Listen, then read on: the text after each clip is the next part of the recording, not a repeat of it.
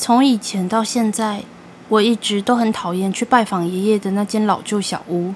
这句话可能让我听起来像是个不知感恩、被宠坏的孩子，但是哪个小孩不喜欢去找爷爷呢？尤其他又是四个祖父母中我唯一认识的一个。我妈的父母在我出生前就双双死于一场车祸，而我妈的母亲在她还很小的时候就离家出走了。他到现在仍不清楚他身在何方，或者是否还活在世上，因此唯一还在的就只剩我爷爷一人了。我的父母急切地希望我能够跟爷爷培养出深厚的感情。我爸坚称，虽然爷爷是个严肃寡言的人，但是他真的很爱我，他只是不知道该如何表达罢了。我想爸爸说的应该是真的，但这仍改变不了爷爷家很无聊的这个事实。每次去到他家，白天他在工作时，我就只有看电视和看书这两件事可做。到了晚餐时间，餐桌上总是弥漫着令人尴尬的沉默。我很少见到他，而且他几乎不会用关爱的语气和我说话。他只是谨慎地看着我，像是在等着看我打破东西，或是说出什么不恰当的话来。然而，自从我十岁起，已经大到不用别人照顾的年纪。每到夏天，我父母总是坚持把我送去爷爷家里住一个礼拜。在此之前，我曾与爸妈一起去过他那位于森林里、与世隔绝的小屋几次，但是这次是我第一次一个人留下来过夜。这里没有和我年龄相仿的孩子，老实说，我连个邻居的影子都没见到。如此一来，我只能自己想办法打发时间。对于一个十岁的小女孩来说，这可能听起来很糟糕，但是我早就已经习惯独自一人了。我是家中唯一的小孩，而且本身的个性就有点内向。坦白讲，我知道我就算有机会，大概也交不到新朋友吧。住在小屋里的第一天，我在壁下夹了一本《神探南希》后，往树林出发，想找个宁静的地方读我的书。彻底远离小屋中散发的陈年霉味。在走了一段时间后，我找到了一块小空地，阳光穿过了树梢，把空地照耀得闪闪发光。一棵巨大的橡树旁抵着一根粗大的空心圆木，周围开满了许多漂亮的花。这样的景色让我联想到故事里的角色们展开冒险的地方，因此我决定在往后的六天里。我要把这块空地变成我专属的特殊据点。我往原木的中央重重一坐，身体往后靠着橡树树干开始阅读，心想：说不定这礼拜的日子也可以过得很有趣。我的新据点是个非常舒适的地方，虫鸣与花香围绕着我，温柔的微风很快让我感到昏昏欲睡，整个人都浸淫在大自然的怀抱中。几个小时后，太阳下山了。我忽然醒来，发现之前美好的景象全都消失无踪。月光的照耀让万物在地上投射出诡异的阴影。白天热情欢迎我的树木，在黑暗中随风摇曳，形成吓人的黑影。我再也听不见悦耳的虫鸣，取而代之的是远方动物的嚎叫，以及附近猫头鹰的低啼。干燥的树叶在我身旁的林地上摩擦，发出吓人的沙沙声。我在原木上坐起，揉揉双眼，试图让昏沉的脑袋变得清醒一些。正当我想到这次的晚归会让我惹上多大的麻烦时，我听见了，在我左方原木的末端，我听见有个声音说哈喽，艾拉。”我全身发冷地僵在原地，从未感觉如此脆弱。那个声音听起来有些不对劲，太低沉，太嘶哑。我又听到叶子在地上摩擦的声音，但却没感觉到风的气息。空气中有种古怪的凝滞感。我突然理解到，那可怕的沙沙声不是树叶造成，而是什么人在用他那低沉又刺耳的声音发出咯咯的笑声。他们在笑，嘲笑着我。我缓慢地转过身，面对那可怕笑声的来源。背后的景象让我全身的血液都在瞬间凝结。有个小女孩蹲在原木的末端，她正用沾着血污、已经裂开的指甲刮着黑黑的木头。她的发色应该是金色，但是暗红色的血液不断从她头上的伤口涌出，把她的头发染得湿润光滑，然后再顺着她灰白中带着淤青的脸庞滑下。她的双眼充满血丝，像是连续哭了好几个小时，甚至也可能是好几天。我只能猜测，他因为泪水已经哭干，所以反而笑了起来。哦，天哪，那个笑容！他的嘴角在淤青的脸上裂开很不自然的宽度，与他眼中的悲伤形成一幅冲突的画面，这让他看起来就像个彻底的疯子。他的牙齿大部分都被血染红，没沾到血的部分洁白的发亮。他的牙关紧闭，但却持续地发出笑声。他看着我时依然笑着，但是却把嘴角拉得更宽。他从地上跳起后，在我身旁的位置坐下。他的动作实在太突然，我被吓了一大跳，整个身体往后倒。我跌在柔软的地面上，双眼圆睁，一脸惊恐地往上死瞪着他。看见我恐惧的表情，他笑得更大声了。那声音听起来就像是电话里的杂讯。他开口前，把头歪向左边观察着我。他的头倾斜的角度真的很大。在他做出那个动作时，我发誓我听见了骨头碎裂的声音。你很害怕？他歪着头说，脸上的笑容丝毫未变。那并不是一个问句，但我感觉得出来，他希望我给他一些回应。我试着开口说话，但能挤出口的却只有一声可怜的尖叫。然后我做了每个小孩都会做的事，在这种情况下。或许大部分的成人也会。我尿裤子了。那个生物也注意到了，他恐怖的双眼看着我在牛仔裤上晕染开来的水渍，然后发出了愉悦的嘶嘶声。很好，他说。在这时，我的大脑终于找回对身体的控制权。我用尽全力起身逃跑。我跑出那个地方，回到了路上。那个小女孩没有向我追来，她依然坐在那根原木上。像只阴森的小鸟栖息在树梢，它的笑声持续着。我逃离不了那个笑声，它并没有随着距离变远而消失。相反地，随着我离爷爷的小屋越近，那声音反而变得越来越响亮。只有在我抵达院子时，它才开始逐渐淡去。当我猛然拉开大门那刻，它的音量只剩下微弱的呢喃。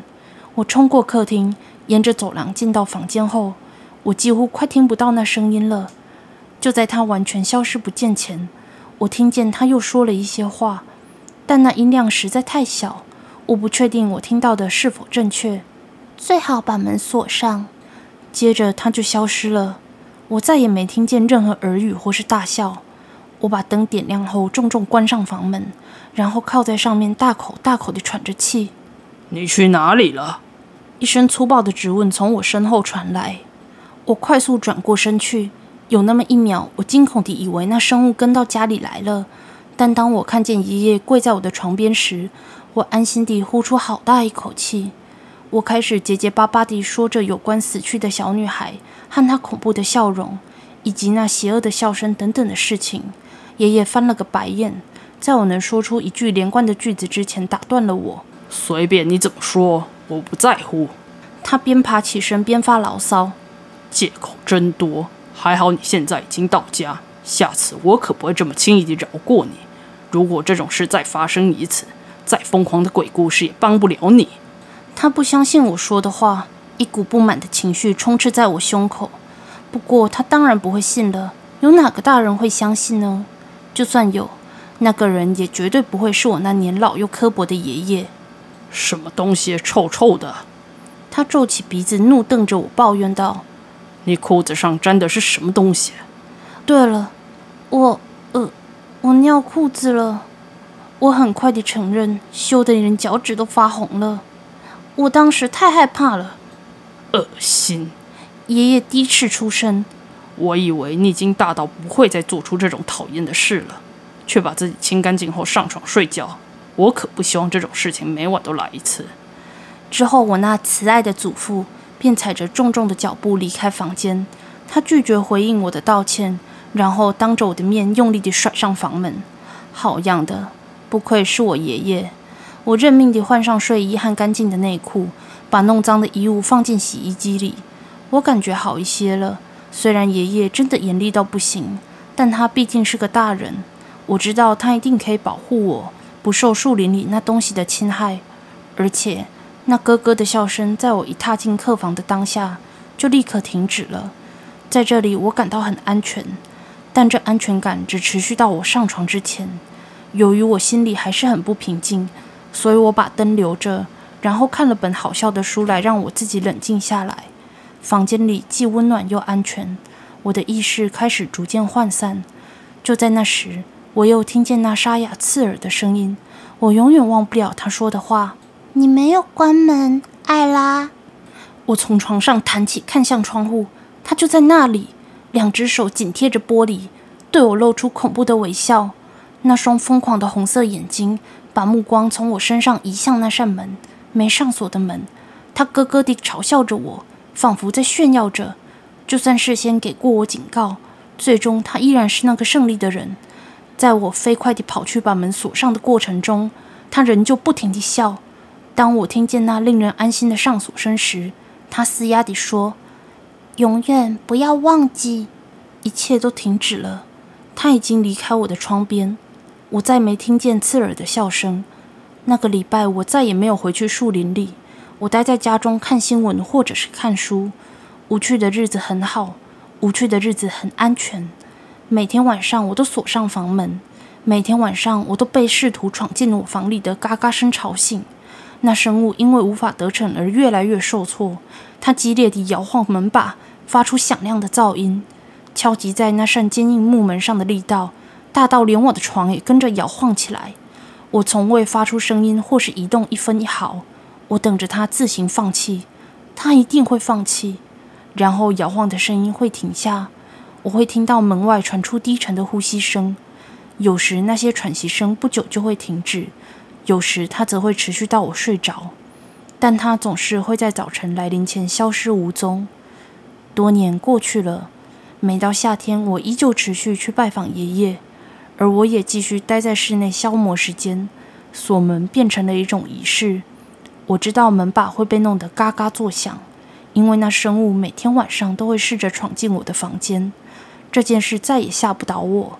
有部分的原因是因为我知道那东西因为不明理由无法通过我上锁的门，而另一个令我不再害怕的理由，是因为我对于这件事感到着迷。那次的事件让我开始对超自然现象感兴趣。我再也不是被吓坏的孩子了，我是个无所不知的青少年。我想要了解更多有关那个残酷小女孩的事情。她是谁？她怎么会知道我的名字？她为什么要告诉我能够逃离她的方法？有一天，我的好奇心战胜了恐惧。我有机会见识到极少数人才能遇见的事。我能找到其他人找不出的答案。这就是为什么在我十五岁那年时，我做了一个决定。我决定打开门锁，面对那个幽灵。事后证明，我是个白痴。那年夏天，住在小屋里的第一个晚上，我关上门准备上床。我忍住把门上锁的冲动，爬上床时试图忽略内心巨大的恐惧。我下定决心，再也不做一个胆小的女孩。因此，我等待着。那晚，我丝毫没有要睡觉的打算。我拿出 iPad 玩了一些游戏，对于老屋里发出的任何声响都保持警觉。当我听见那些声音时，已经是午夜了。我听到脚步声朝我房间走来，来了！我全身僵硬，爬满了鸡皮疙瘩，我的心脏快要跳出我的胸口。我把 iPad 放下后，看着那扇长久以来一直保护着我的门，门把开始缓慢地转动。我屏住呼吸，目不转睛地看着门被打开。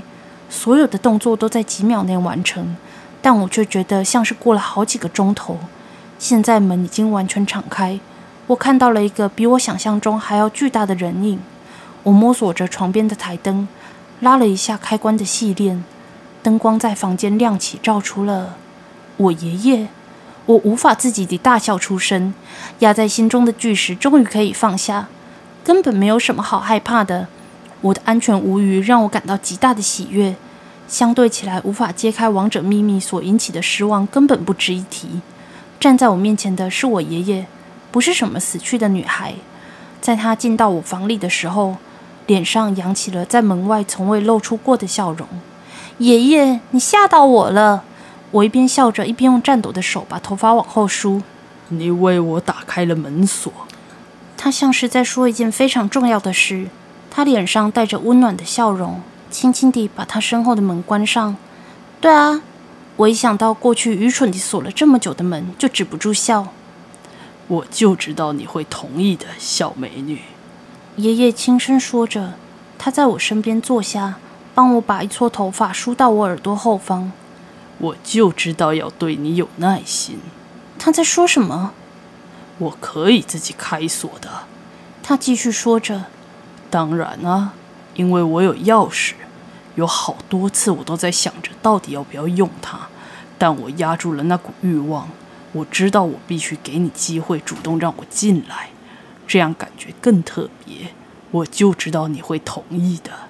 这不是我爷爷，我的爷爷是个严厉的人，而且他从来不笑，他从不会说一句好话，也不会坐在我的床上摸我的头发，更不会像现在这样把手放在我的大腿上游移。停止！我哭喊着拍开他的手后跳下床去。你在做什么？他的脸上迅速地闪过一丝讶异，但随即又恢复成原本病态甜蜜的笑容。甜心，我不会伤害你的。回来床这边，我们可以慢慢来。不会的，这不可能会发生。我觉得我快要吐了。我想看到的是超自然现象，关于另一个世界的事情。但是这，这一切都是真的，太过于真实了。突然害羞了。在我床上的那个男人笑着问我：“那么就由我主动点吧。”在我有机会做出任何反应前，他把我固定到他的大腿上。他的力气大到不可思议，他用力地把我的双手挤到双侧，然后强硬地吻上我的嘴，封住了我的哭喊。不不不！我用尽全力推开他，冲出房间。当他快速起身追赶我的时候，我听见他发出惊讶的叫声和沉重的脚步声。但是我并没有回头，再也管不了有没有幽灵。我迅速地跑出小屋后，冲进了树林里。我不知道该跑去什么地方，或者该做些什么事。我只是用着最快的速度不停奔跑。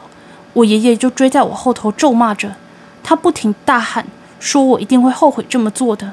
我一边跑着，一边希望能在树林的另一头看到房子，找人求救，或者让他自己跌倒，然后摔断一条腿之类的。我默默期望着，也许他跑累了就会放弃。我不知道。我们跑到了五年前我遇见小女孩的那块空地。我忽然有种疯狂的想法。我不确定这么做会导致什么样的后果。我只知道我爷爷正在威胁我，而我急切地想阻止他。我跑到那根古老的原木旁，双手撑地跪下，然后往那黑暗的中空树洞里看去。救命！我尖叫着。我听见自己恐慌的回音。拜托你，救命！锁被打开了，那扇门。两只强而有力的手臂抓住我的肩膀，把我转了一圈。在我面前的是我曾经称他为爷爷的那个疯子的脸，他的眼珠子在他头上疯狂转动着，稀疏的白发翘成一种诡异的弧度。他的嘴角因愤怒而严重扭曲，胸口剧烈起伏地喘着气。他通红的脸上写满了对我的憎恨和鄙视，我看不见一丝丝的爱或怜悯。你，他喘了口气，将会后悔。他停住了，我听见背后有物体移动的声音。当他往我肩膀后方看去时，他的双眼因为惊惧而撑大。他尖叫出声后，把我推开，往后跳了一大步。我屁股着地之后，立刻往后退，朝着我的救星那个方向爬去。他的皮肤依旧灰白，头上的伤口也还在流着血。那宽到不可思议的微笑仍然挂在他淤青的脸上，然而他的双眼已经不再充满悲伤。当他朝着抽噎哭泣的爷爷走去时，他的眼里闪烁着胜利的光芒。你，你，他结巴地说着，在跌倒后试图爬离原地，但他似乎无法把目光从那死去的小女孩身上移开。他一边欣赏着她恐惧的样子，一边发出笑声。当他捂着胸口发出痛苦的叫喊时，他笑得更大声了。那笑声越来越大，直到他倒在一旁，手不停地抓着心脏的位置。他发出前所未有的响亮笑声。当他把头转向夜空，生命逐渐从他眼中流失。我抵着树干，紧紧闭上双眼，祈祷着这一切赶快过去。都结束了，那女孩的笑声间歇，她轻声说着最后的话语：“再见了，艾拉。”到了隔天，我打给警方，告诉他们那天早上我去践行，却意外地被我亲爱的祖父的尸体给绊倒。一些人很好的警官赶到现场，安抚我的情绪，并在我做完笔录后开车送我回家。死因是心脏病发作。有些人觉得他死在树林里这件事很奇怪。但并没有人有太多疑问，因为之前就曾听说过他会在晚上去树林里散步。我并没有跟爸妈说明事情的经过，我不觉得有这个必要。说出口只会带来更多的伤痛。他已经死亡，这才是最重要的。我甚至跑去帮他们收拾他的老旧小屋。我被分配到把书本装箱的工作。当我从书架上取下一本旧相簿时，它竟然从我手中划开，掉到地板上。里面没装紧的照片散得到处都是，真是受不了自己的笨手笨脚。我弯下腰开始收拾。我捡起了一张离脚边最近的照片后，僵在原地动弹不得。照片上的人是他，他抱着一个婴儿，坐在我家的门廊上。当他眼中不再带着悲伤时，他脸上那大大的微笑看起来更甜美了。他的皮肤白嫩光滑，双颊透着红润。漂亮的金发丝毫没有沾染到从伤口流出的鲜血，但我很确定，她就是那个让我惧怕许久的微笑女孩。我大声地把我爸叫来后，向他询问他的身份。他不语地盯着那张照片很长一段时间，泪水在他眼眶中凝聚。那个婴儿就是你，而那抱着你的人是你姐姐，她叫艾比。他的脸上扬起悲伤的笑容，望着我。抱歉，孩子，他轻轻地说着。我们并不是想瞒着你有关他的事，只是这件事很难开口。他在十岁的时候去世，那时你还不到一岁。我们应该更早告诉你的，但我们不确定该怎么讲才好。后来我们决定干脆顺其自然，时机到了，自然就会和你说。我几乎无法理解他话中的意思。我听见自己开口问他是怎么死的。当时他在外面的树林里玩耍，开心地四处跑来跑去。然后他跌了一跤，一头撞上原木后当场死亡。他的尸体被发现的那块区域，和我爸爸身故的地点是同样的地方。说完这些话后，他泣不成声。我麻木地安慰着他。我知道我永远不会跟他说我心里知道的事，就让他永远相信他的女儿在死前仍在快乐地玩耍。要是告诉他艾比的死亡，其实是为了逃离那个被他称之为爸爸的男人，对他而言实在是太残酷了。他也永远不会得知他的灵魂在那个地方徘徊了多久。在他警告妹妹有关他生前遭遇的危险之前，他的灵魂得不到安宁。只有在那怪物死去的那一刻，他才能够安心地离开。我看着照片上笑着把我紧紧抱在怀中的那个女孩。我的眼中盈满了泪水，心中只想对她说一句话：“谢谢你，姐姐。”